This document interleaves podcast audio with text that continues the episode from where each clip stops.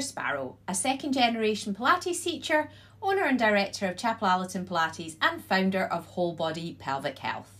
I'm Sophie Rugg, a long-standing client of Claire's and user researcher by day.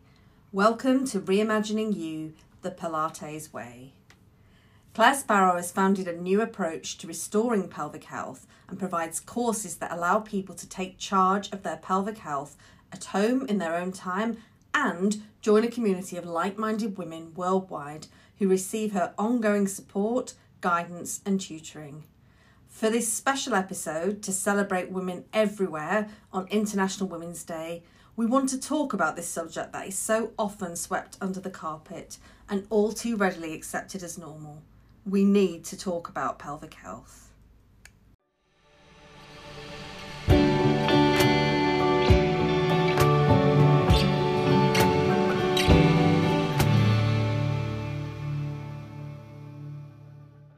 As a loyal listener of Reimagining You the Pilates Way, I'm offering an exclusive discount of 10% off Stage 1 Pre-Pilates for Whole Body Pelvic Health. Use the code PODCAST over at wholebodypelvichealth.co.uk for that discount. That's use the code PODCAST at wholebodypelvichealth.co.uk.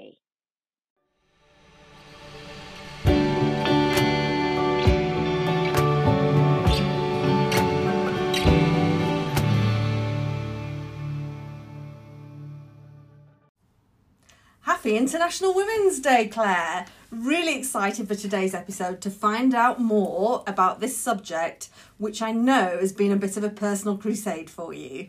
It really is. Any excuse for me to celebrate women and raise awareness of the topic that is so close to my heart. Yeah, it's really, truly not spoken about enough at all. So I'm happy. I'm here for it. Brilliant. So International Women's Day, it's a global day that not only celebrates the achievements of women, but also marks a call to action for accelerating gender parity. This year's theme is Embrace Equity, and International Women's Day calls for collective activism to drive change. From grassroots action to wide-scale momentum, we can all embrace equity. But before we go into that in a little bit more detail, I've got to ask some really basic questions, obviously. Of course. So first, what is pelvic health? Where is our pelvis? What's a pelvic floor? How do I know where it is? This is such a huge and important question, and it isn't a silly question to ask because so many people just don't know. Because when were we sat down? Like when was it we were sat down and told about our pelvis? Well, never. Exactly. When were we ever told about our pelvic floor?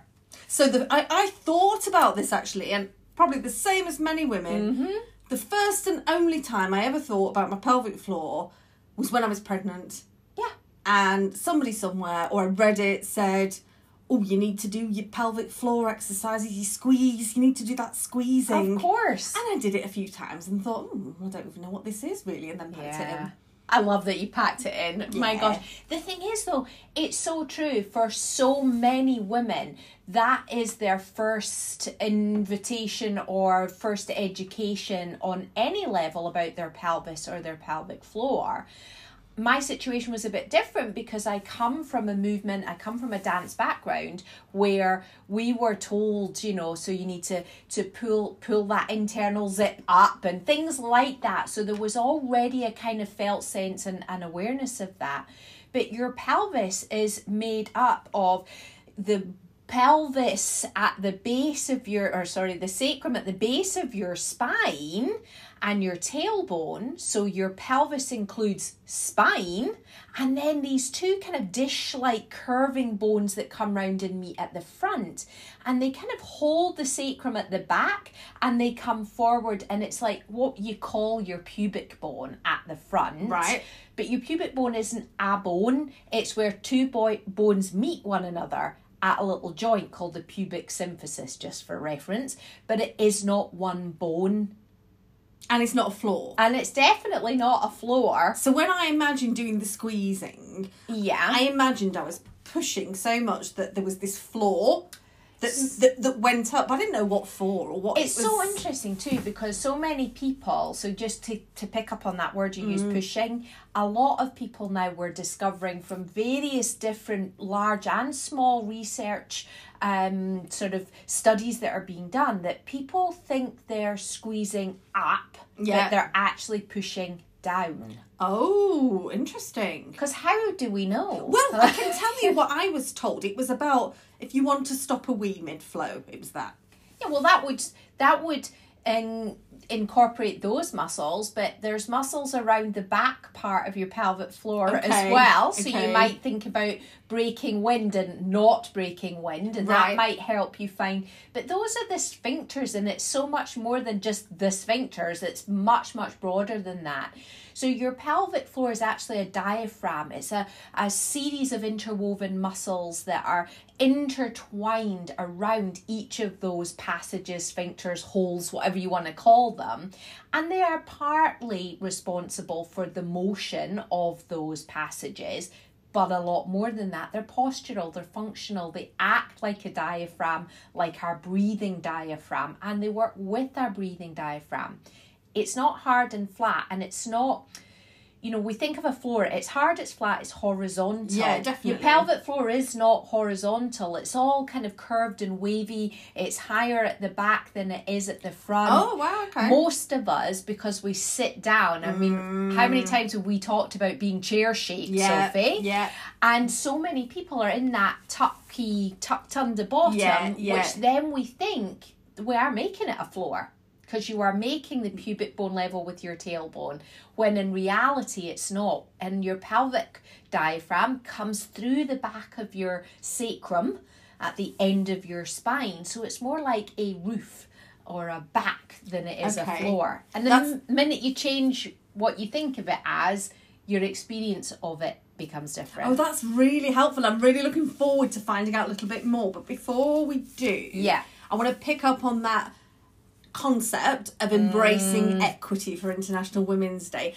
How would you say that pelvic health relates to that theme of embracing equity? Well, it's quite big, and I think that the definition of what our International Women's Day theme is this year, it was more about the sort of grassroots bit that came up for me first, and I really realised that this past kind of year or 18 months, I found that we have to make the change right down at a grassroots level. Mm-hmm. That trying to go out there and get the powers that be to change the NICE guidelines, to get GPs to recommend this way of approaching pelvic health from a whole body standpoint, that's a long-term task. It's a big one, and it's a long-term one.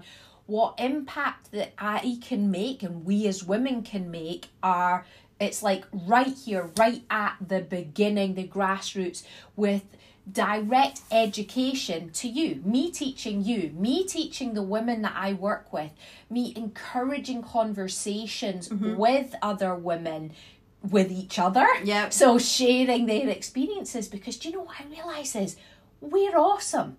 And we are a wealth of knowledge. Yay! Well, we are. This is the thing. And actually, if we can get over the stigma or whatever it is that stops us talking about it, if we can get over that, we're a massive help and resource for each other in community together. And it doesn't have to be, you know, hippy-dippy out there kind of commune-type community. It's literally just women talking about the stuff they're going through, whether it's menopause or whatever.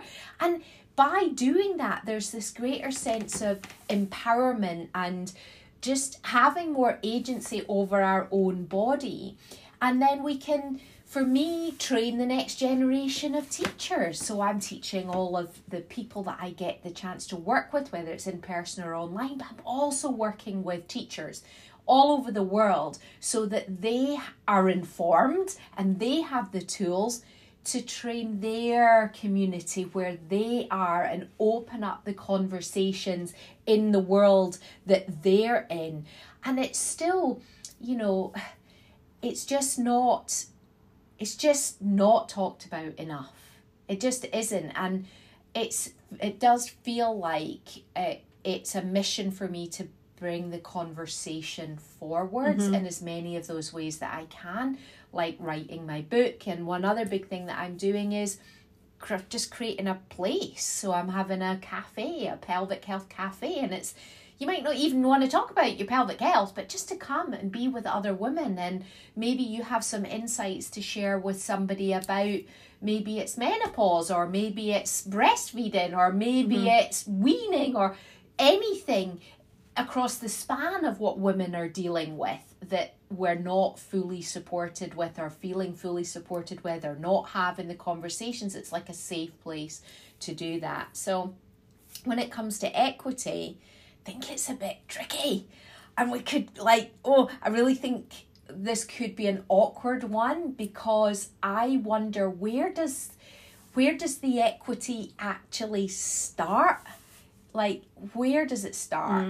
And I actually wonder if maybe it starts with us. And one of my absolute favourite podcasts is with a woman called Lori Harder. I can really recommend her podcast. And she used to, in the early days of her podcast, she had her little introduction, and it always said something like, you know, should we wait around for somebody else to see us, or should we anoint ourselves? Should we take charge? And that has just stuck with me for years, because I think that we have to just take a little bit of the lead ourselves, find a way to have that agency. And that might be one conversation. It might be a conversation with your daughter, or a conversation with your mother, or a conversation with a friend, where you just begin there. You just start to take it on and start to build up your own confidence and knowledge and ability to talk about it.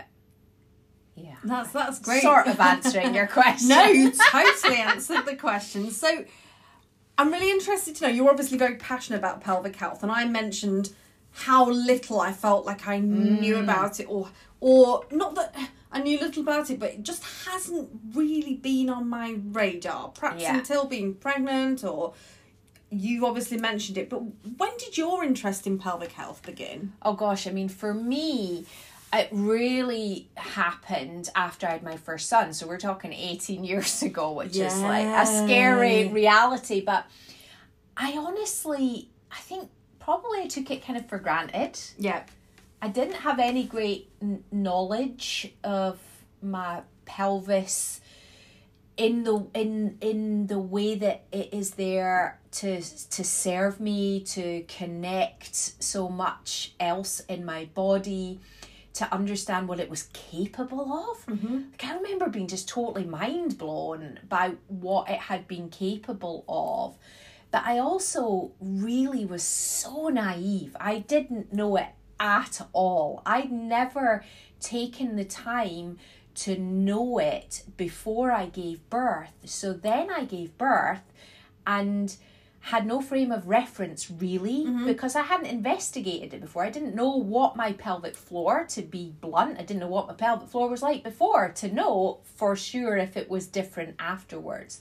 My instinct was definitely that it felt a bit different, that things weren't the same, weren't right somehow. Had you done anything in your pregnancy to support your pelvic floor? No, because I hadn't thought about my pelvic floor other than we did always it within Pilates. It's so, like, it makes me cringe now as I am about to say the words, but we used to do squeezing and pulling up as part of. Oh yeah, well I've been to classes, not here, but years ago. Yeah, years ago. That was the start of the class. You know, ladies, imagine you're in a pair of tight jeans and you're doing up the zip. All of that. And then keep that going. Yeah. Yeah. But really, honestly, I was doing what I knew, which was Pilates. So I did Pilates. Part of that was pulling up. And I thought I was so strong. Yeah. And I was so strong. But there was no flexibility in my pelvic floor. So when it came to giving birth, there wasn't the flexibility that was needed when it came to that process of birthing, which then led to the birth injury and then the resulting prolapse. that I became more and more aware of down the line.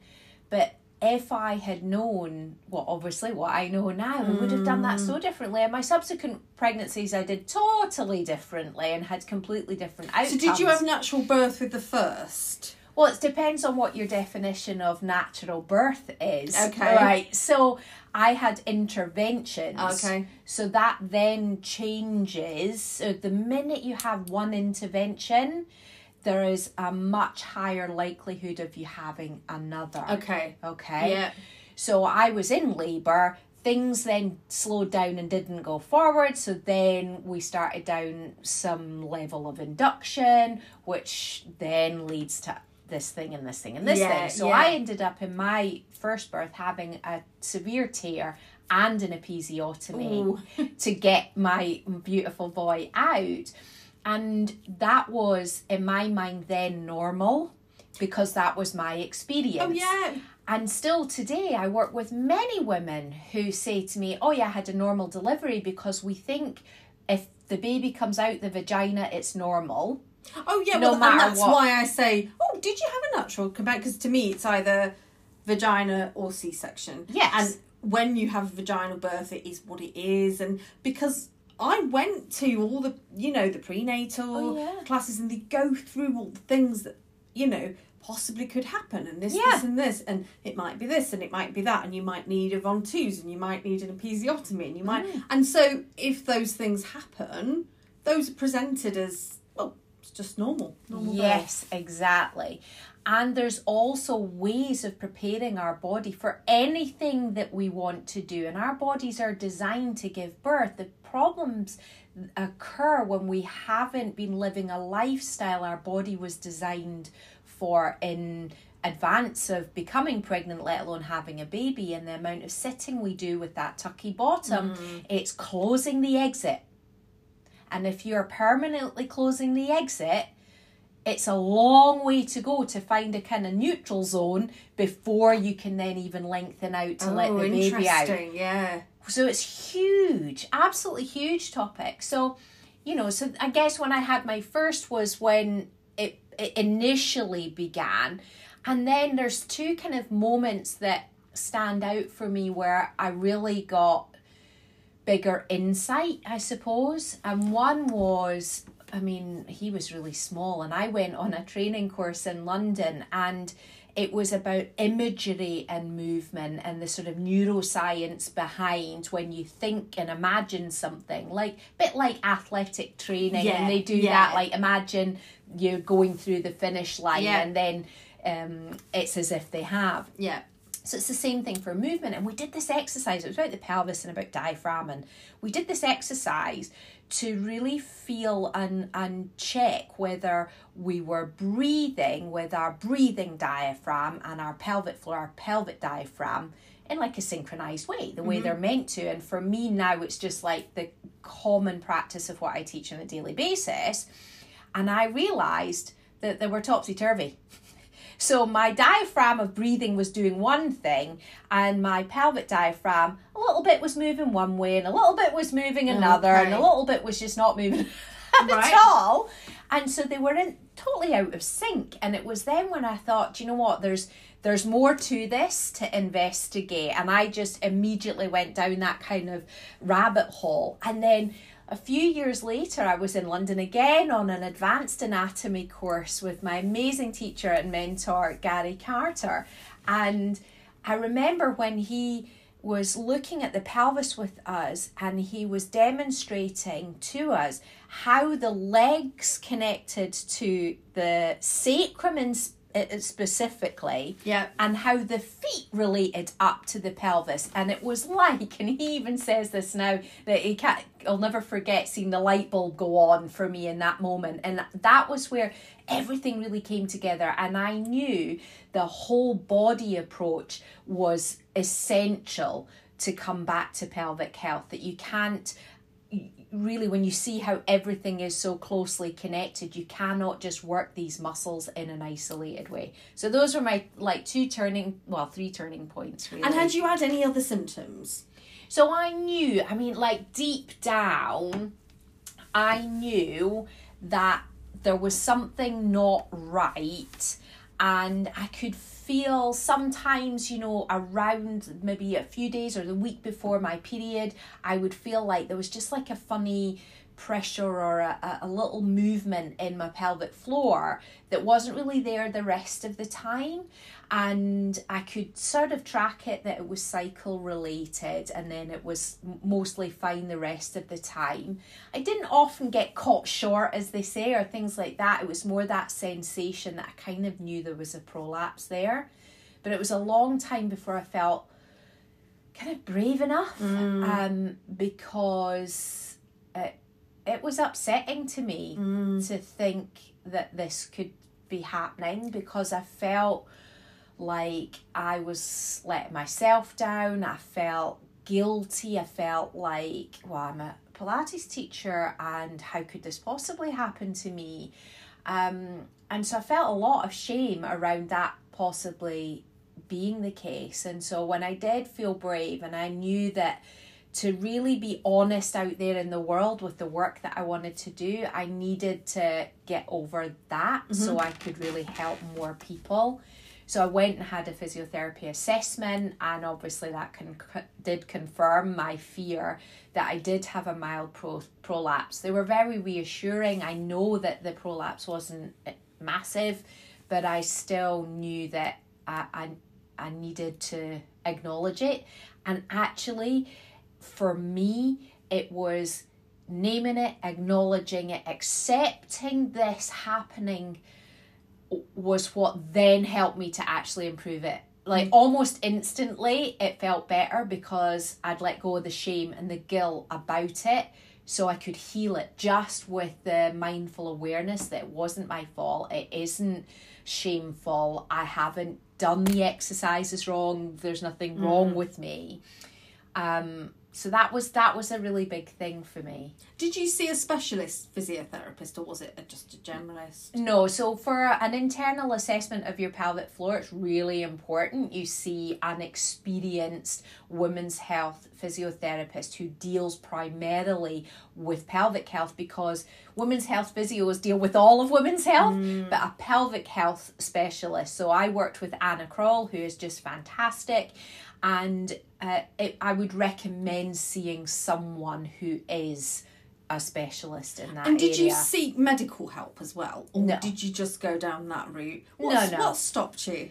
Because, as we were just explaining, I would prefer to see a specialist in the area where my problem is, rather than someone who's a generalist, because their experience isn't going to necessarily direct me in the right route. I also knew enough at that point. I knew, and I was looking for confirmation and acceptance, really. And how long was that after giving birth, would you say? Oh gosh, I mean, I'd had 3. It was a long time. It wasn't like, a few weeks after. Okay, tell me a bit more about that then. Well, I mean, it really took me a long time to come to accept and come to terms with that. So the injury with my first, for sure, was the direct cause of the prolapse that I had. Oh, okay. But I had 2 other children, beautiful. You know, I took the time after having my first. So there's big gaps. So after I had my first, because I needed to heal mentally, I've shared it before, I had postnatal depression as well. It's all sort of tied in. And I learned so much in that time. Like, I'm so thrilled for that time that I had to learn. So I learned so much about anatomy and physiology. I learned loads about fascia. I learned loads about women's health, pelvic health. Yeah. Relaxing, hormones, menopause, all of these things to just go deep and understand more. So how did you approach the second pregnancy differently? Oh, I did it all. So I did hypnobirthing. Because there was obviously some fear around giving birth again. So I did the hypnobirthing to help with the fear. I did internal massage, so the perineal massage leading up to giving birth. I trained my body in a completely different way because I trained it for the task at hand. Yes. So I prepped my body to reduce strain throughout the pregnancy and prepped it for the process of birthing. Right. So all of that with the understanding that the pelvic floor is designed to lengthen at minimum 3 times its resting length to squat, let alone give birth. So it unfurls, it expands out like a concertina or a fan opening to allow us to deliver our babies. But I hadn't trained my body for that before. So I had 2 further, what was your word? Natural births. I had 2 further natural births where there was no interventions. They were... Each one got bigger. Just in case you don't know that, ladies, they do get bigger as the more you have. And so I had 2 beautiful, like after each of them, I said, I want to do it again, because it was so empowering. I was empowered because I had given myself that agency over my own body by training it, knowing it, learning it, experiencing it before going into that in a way that I hadn't when I was young and it was new and I didn't know. And what about afterwards? What was different about your recovery from birth this time, but pregnancy and birth? Yeah, so the great thing is, I always say, each baby taught me new lessons. Each pregnancy and birth taught me more lessons about life and about my body and about what we're capable of. And, after my second, the day, so I got home, went to bed, got up, and I walked to school to take the other one who just started reception to school, because my husband, unfortunately, had a terrible sickness bug and there was no choice. And so but the difference was... That was not okay. A big deal. Not a big deal at all. We just rocked up the road and that was it. And it was a beautiful moment where my eldest could be part of the transition, and it was amazing. And then the third one, I should say, similarly, we were just ready and active, and my body was ready afterwards too. So I had the skills, I had the tools, I had the knowledge. It was very different. I think it's that thing, isn't it, when we know better we do better. Of course. But we work with what we know at the time. And for many women, me included, you've no idea what's coming with that first one. You might think you have. I mean, I will tell you, really honestly and truly, I thought, I've got this. Yeah. I thought, I'm a dancer, I'm a Pilates teacher, I've got this, no problem. Easy peasy. And it was a humbling lesson. And I am so grateful for that. So grateful for the experience of that, because it allowed me to have so much more respect for my body. Yeah. So much more respect. And... so grateful to my amazing boy for coming into the world and teaching me that lesson and allowing this to happen. But what I think is quite impressive about that story is that you have reflected, you have looked back on that. You had a bit of a gap and you were able to think, okay, what just happened? Yeah. How can I make it different next time? That's absolutely in my character, reflecting and evaluating, even when I did my teaching degree, that was my favourite bit. All right, how can we make it better? Yeah. Like, why wouldn't you? It's really in my nature to do that. Would you say in your experience of working with women, there's a point at which they start experiencing pelvic health issues? Oh, yeah. And as a woman, you mentioned how you... knew something wasn't quite right. Is there a way that women commonly know something isn't right? I'm thinking if someone's listening now and they've got a bit of an inkling, what should they be looking for? That inkling is what to look for. Really and truly, most of us have an intuition, a sense. And because we don't have these conversations like we're having now, we just shut that sense off. Because we're not in conversation about it. We're not talking about it. We're not sharing it. If we had that sense and everybody was just talking about it, then we would share that. We would know that what we're sensing is normal and something can be done. What happens is we don't think it's normal because nobody else is talking about it. Then we don't do anything about it. Then it's exacerbated over time, and doing other things that might not help it, and not taking the necessary steps early on to handle it. So that's really comes back to, you know, why we're talking about this on International Women's Day, the bringing communities together, teaching women to have agency and conversations about their pelvic health.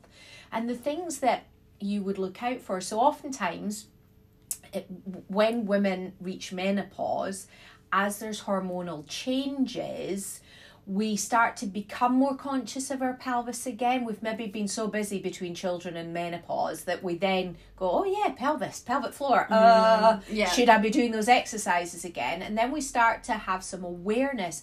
And sometimes what people notice is a heaviness or a dragging sensation. It might be in the lower abdomen just above the pubic bone, or it might be around the back passage, or it might be right into the vagina that they feel that.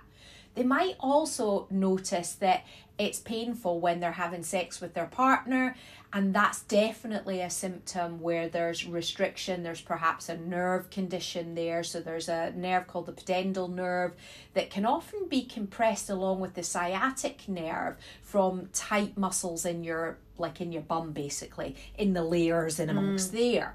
So that those are some of the symptoms. The obvious things are noticing maybe that you're leaking a little bit, or you get to the front door and you're like, oh my gosh, all of a sudden I need a wee, and you're like dancing to get in the house.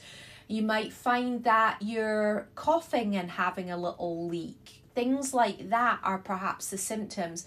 Other things that people definitely are talking even less about is bowel stuff. So you might find that you can't fully empty your bowels. So you go to the toilet and you're like, oh, I still feel like something's there. And that can be a sign that something's not quite right. Some people have to manually remove the rest when they go. And Sophie's eyes just about popped out her head there. This is news to me. This is what I talk about on a daily basis. Sometimes people describe feeling like they've got a tampon like half in, half out. And that's what people are dealing with. Sophie's like freaking out now.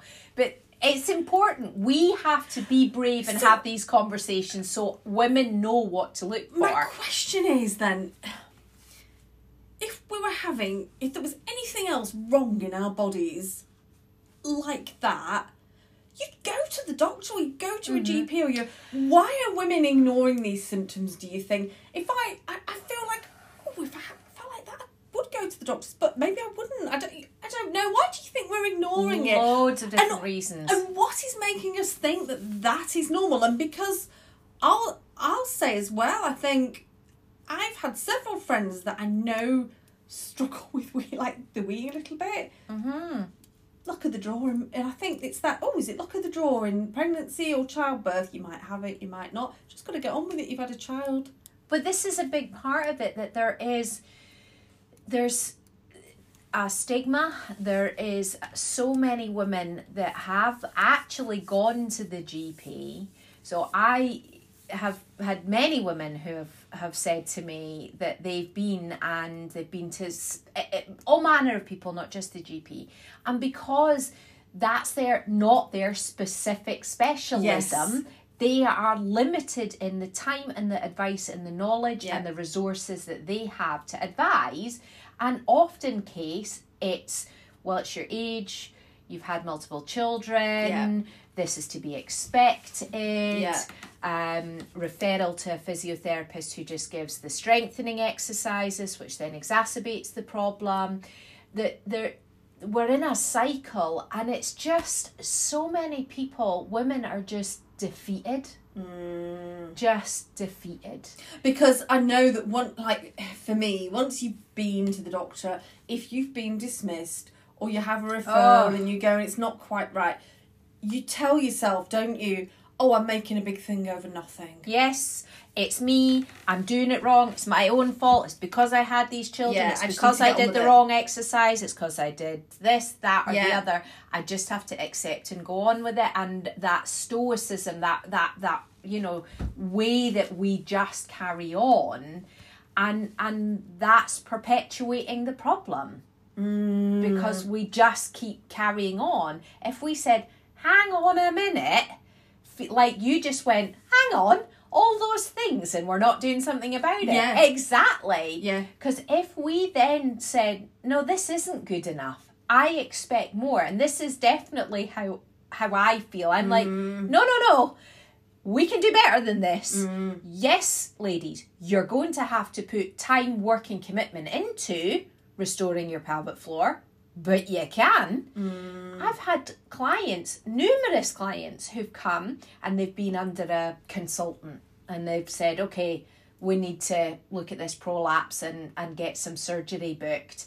And they've gone, oh, not really sure. That's like being the panic. Okay, I'm not. I don't want to go down that. I don't want surgery. So they've come to me. Immediately they've gone, oh, that makes so much sense. Mm. When I explain the whole body and the relationships, and they've gone, I'm on board. Mm. And they start doing the program. And one lady who went to her consultant after doing the work with me, and he literally looked at her pelvic floor and said, oh, well, my surgery couldn't have done better than that. Wow. Then she's carried on.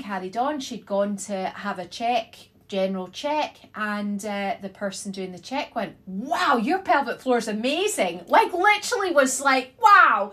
And that is a massive win, because that woman is now, she has taken charge. Mm. She's owning her pelvic health, and she's empowered. Like, she's a beautiful, sassy, empowered woman because she's taken that on board. And we can all do that.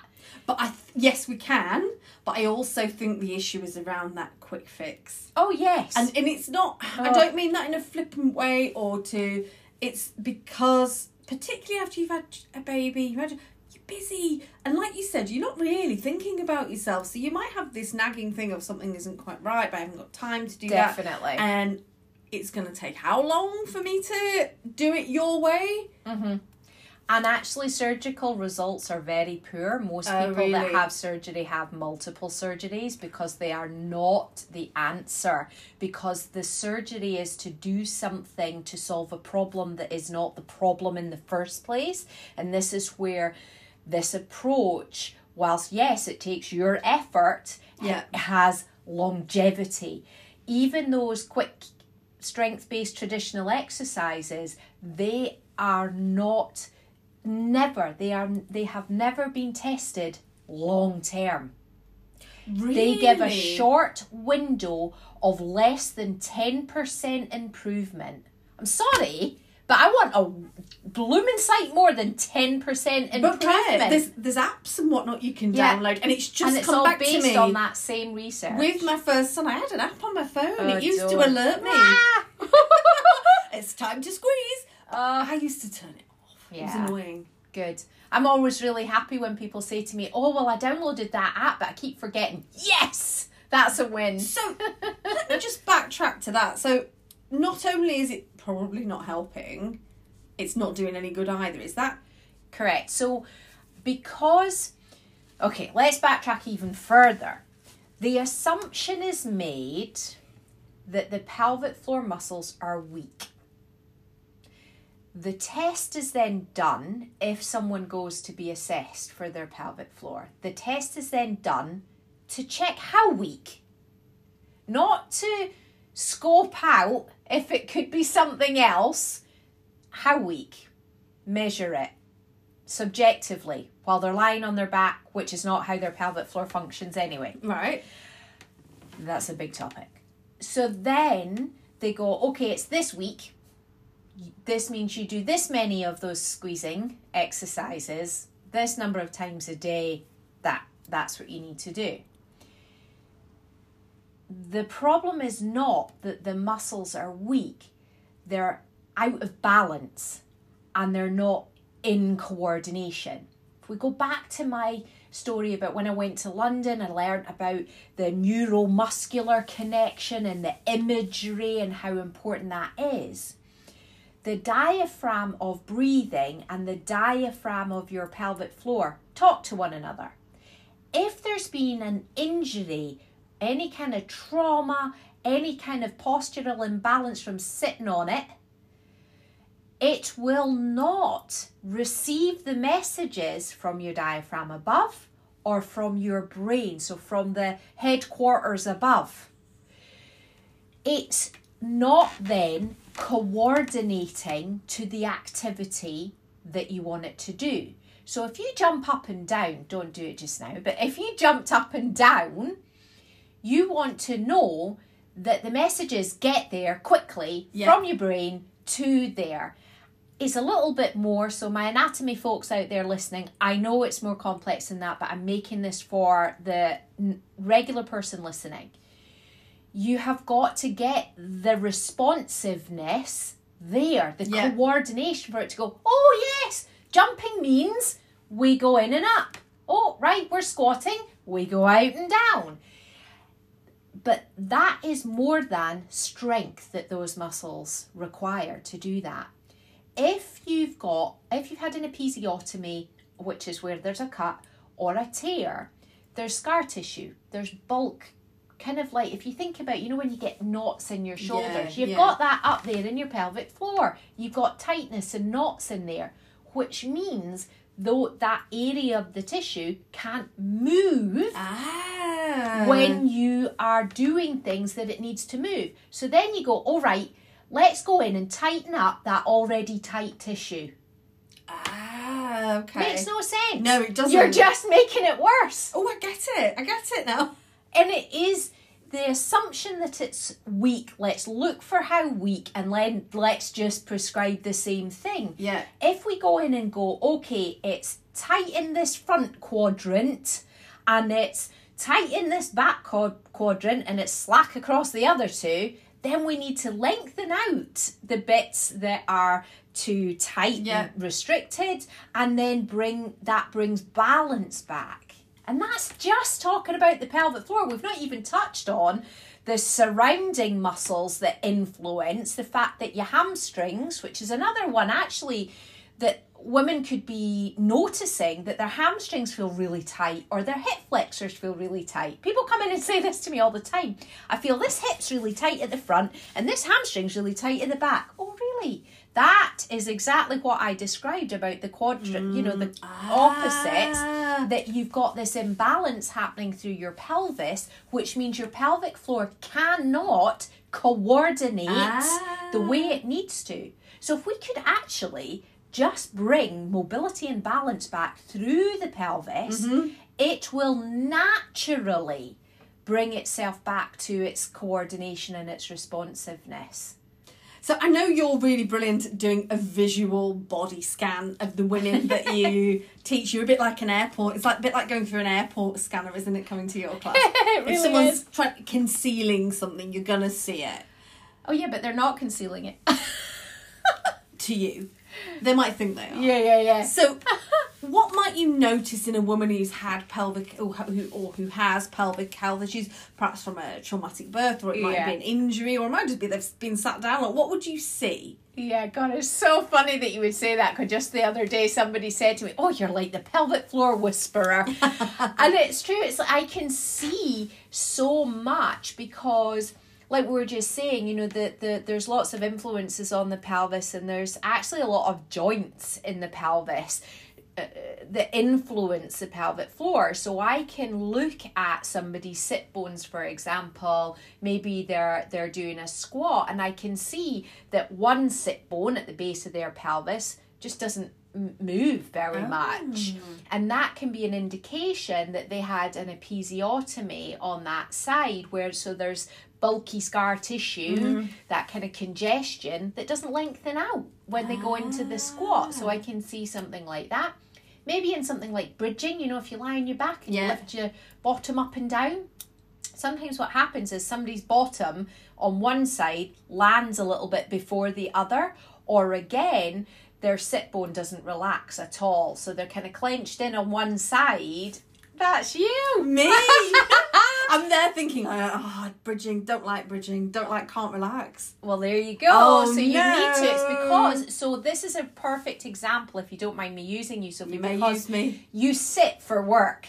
So you get into that tucky bottom, forward head. They go together. So that means that the posterior pelvic floor is in that short, tight position, and it doesn't know how to lengthen out, and in that case what happens is it puts a lot of extra load, for want of a better word, through the front pelvic floor, because it's getting pushed open at the front from the squeeze in at the back. So we need to let the back lengthen out so that the front can take a load off. And balance the use, if you like, through the whole. But that's going to be a little bit more challenging for someone like me, is that? Well, doing your bridging, which you don't like, is what you need to do. Usually it's the case, though, when people say, oh, you know, I don't like that exercise, that's because that's the one you need to do. Yeah. To let your tailbone lengthen out. And then other movements like lunging, you can really see when people are lunging where the pelvis goes wonky. So if you feel that when you do a lunge and it feels really different one side to the other, one hip hitches up, it's because the pelvic floor can't lengthen out with the hamstrings and the glutes and the adductors and other things. Oh, you definitely are the pelvic floor whisperer. Yeah. So if a woman's listening to this and thinking, I definitely can't bounce on a trampoline, but other than that, you know, I think I'm okay, what would you advise they do? Is there danger in just doing nothing, saying, well, that's okay because I just won't go on a trampoline, but other than that, I think I'm all right? Might it get worse over time? Yeah, do you know, it's so sad to me, the idea, like, I'm writing a lot in my book at the moment about how many women, and I remember being in a situation with a mum friend a long time ago where she was just permanently on the sidelines. All, like, multiple kids all out jumping on the trampoline and having a great time, and she couldn't join in. Couldn't join in with any of the activities that were fun. She was just stuck on the sidelines all the time. And I think that that's a tragedy that we need to avoid. Mums don't need to be, no woman needs to be on the sidelines of their own life. That's just a deeply sad idea. So I would encourage every woman to actually get off the sidelines and do something, even if they think right now there isn't a problem. That's great. Let's keep it that way.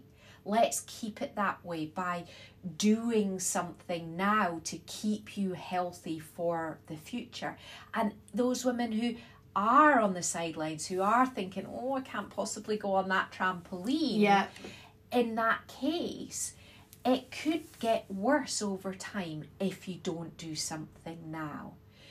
And there is things that you can do. And it's so simple that you'll kick yourself when you realise how simple it is, because you can do it and feel a difference right away. So give me an example of one thing I could do. So one thing you can do is really let go. So what happens when we feel like there's a psychological thing, and I remember feeling it, and I think it's part of why my prolapse started to feel better instantly, because I just went, I'm not afraid anymore. And when you, because if you're in that permanent state of clenching and fear, your pelvic floor can't lengthen, which it really, really needs to do. So then that would be one thing, is just let it go. And then breathing is so important. So right back to what I was saying about my breathing when I realised that, is just taking the time to focus on breathing, so that when you're breathing in, you can just visualise that your diaphragm and your pelvic floor go down and lengthen out. And as you're breathing out, they go up and lengthen in. So in, down and lengthening, out, up and lengthening. And just taking the time to do that. Okay, that's amazing. So this isn't, I've got another fairly similar example of a woman who's had a couple of children, births that fairly straightforward, no real intervention. She's felt fine. She's not had any real symptoms she's aware of. Don't think there's anything wrong with her pelvic health. A few years later, she takes up running. This is years after her children are born. She suddenly realises, oh dear, I can't run without wearing a pad because she's leaking the whole time she's running. Yeah. There's women listening going, oh, that's me. Nobody knows, because why would they? It's not bad enough for anyone to see, but she might have to change that pad a few times while she's running. But she's just kind of accepted it's probably inevitable after having children. Mm. This is me. I can manage it. It's only when I run. So she just carries on. What should she do? Is there a consequence for her of doing nothing? Is it likely to get worse? Yeah, it's so interesting, isn't it? Because, you know, when it comes to pads, like even the adverts for the pads are glamorized, and, you know, we were talking about the surgeries, and even surgeries are being glamorized because there are celebrities out there talking about their designer vaginas. Yeah. And it's like, no, we need to actually look at this. Like, are we really accepting that we have to go and get designer vaginas and go and get pants that are pads inbuilt and all of those things? No, let's ask for more. And so for the woman who realizes when she goes running, it can be the consequence of the birth that she had many years before, that her body, it's almost like it's dormant, you know, so it's there, but our body's been surviving and the running has just pushed it over the edge. So it then makes our body, not makes isn't the right word, but our body then just can't cope with the load and strain of that. Mm-hmm. And she literally just needs to do the breathing that we just talked about, because it's likely to be paradoxical, because when she's landing, the opposite response is happening because things are coming out. But it's also likely that there's other muscles around the pelvis that are also overworking, pulling the pelvic floor open, which is really, really common. So lots of people, like some of our listeners will already have been told at some point, oh, they've got a tight piriformis or tight hip flexors and these things. And they actually, there's muscles deep inside your hip that can be holding, if you imagine like curtains with tie backs, you're trying to close the curtains to stop yourself weeing when you run, but the tie backs are still on. So we need to slacken off the tie backs so that we can get that response when we run. So yeah. And what about women that haven't had children? Would they typically experience fewer or even no pelvic health issues? Do they need to think about pelvic health at all? Every woman has a pelvic floor, therefore every woman needs to consider and work on their pelvic health, because it's the central point in our body. The centre of gravity is in our pelvis. Everything we do from our feet up goes through our pelvis. It's communicated through our pelvis. Everything from above down is through our pelvis. It's strong, it's powerful, it's so important that we know it. There are many things that can happen to a woman who hasn't had children that can affect their pelvic floor. So they might fall, for example. So they might fall and break their coccyx. Very, very painful. And your pelvic floor is attached there. So for sure, you're going to have a problem if you've broken your coccyx. Some people will have had surgery to have a hip replacement. Yeah. Somebody might have fractured their thigh bone. Yeah. That thigh bone goes into your pelvis, so it is influencing on your pelvic floor. You might have an impact to your head. So something might fall on your head, or you might hit your head. Your head is on top of your spine, and your spine, remember, your sacrum and tail is part of your pelvis, and your pelvic floor weaves in through the back of your tailbone and your sacrum, which is at the other end. So that trauma is sent down, and so it could change the brain to body, the neural pathway, the brain to body connections, and that might just shut it down. Wow. That's so amazing. You'd never put that together. No, you wouldn't. No. Even somebody who, does that, what do you call it, grinding their teeth, jaw clenching, that sort of thing, because it's at the top, but they're connected. So there are so many, many things that can affect. I know you're like, oh, there's another thing that's me. Yeah, my next question was going to be around pelvic health. being something I haven't really thought about. I've probably missed it. What lower level symptoms might have experienced? But I've just identified the teeth grinding, the coccyx, the... Yeah. I don't think anyone sort of gets away with it, do they? If you're a woman, there's probably something somewhere in your life. Yeah. I posted a question online a couple of weeks ago asking, when do you think that we should be educating on pelvic health? And the fact that we are having to have this conversation now, where your feeling is that, you know, nobody really gets away with it. If we owned it, if we were empowered as young women, it wouldn't be like that. Yeah. It wouldn't be this inevitable, we can't get away with it. No, actually, if you own it, if you know how it works, if you know where it is, if you know that it's multiple bones and not one big solid lump, if you understood the dynamic nature of it, you'd live in it from a young age very differently to how we live in it. Because we're told it's a floor and it's not a floor. So... Anyway, I mean, I could go on. I knew you were going to say that. To answer your question, though, really, it's the things that people ignore, definitely. Grinding teeth, jaw clenching, aching feet even. So if you get, like, chronic plantar fasciitis, that could be a thing. Lower back and tight hamstrings. We talked a little bit about how your hamstrings at the back of your leg connect into your pelvis. Also, your inner thigh muscles, they connect in as well. And so some people will get like a little groin stingy pain. Right. That would be a sort of low-lying things, that these sort of undercurrents of things that don't feel bad enough. And it might be like your sacrum at the back of your pelvis. It's just like low-lying niggles that might not be in your pelvis. Yeah. It might be further away. Yeah. Okay. Interesting. I need to think about that one and let that one digest. So Pilates is obviously amazing to help heal pelvic health, any pelvic health issues. But what would I need to commit to in terms of time and frequency to see a difference? Mm. And I'll add to that, and is Pilates alone enough to heal pelvic health issues?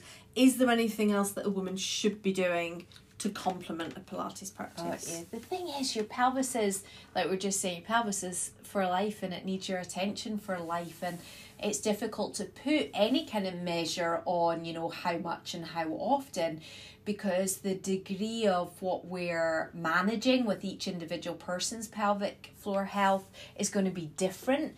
So it isn't possible to say, if you do this thing this many times a week, because it's going to be for the individual, and it's going to be something that's realistic to their lifestyle. I think that's one of the things that's really important, is that you can integrate a Pilates practice or elements of the pelvic health practice into your life. So it's small bite size that you do, and you don't always feel like you have to come and do a studio class 3 times a week. You might do that once or twice a week and something at home at the other times to make that up. And it's also important to say that not all Pilates is the same. You know, like I was saying at the beginning, part of my realization the past year and a half is that I have to educate the people I have access to. And part of that is that the many, many teachers that I teach around the world, so that they're informed.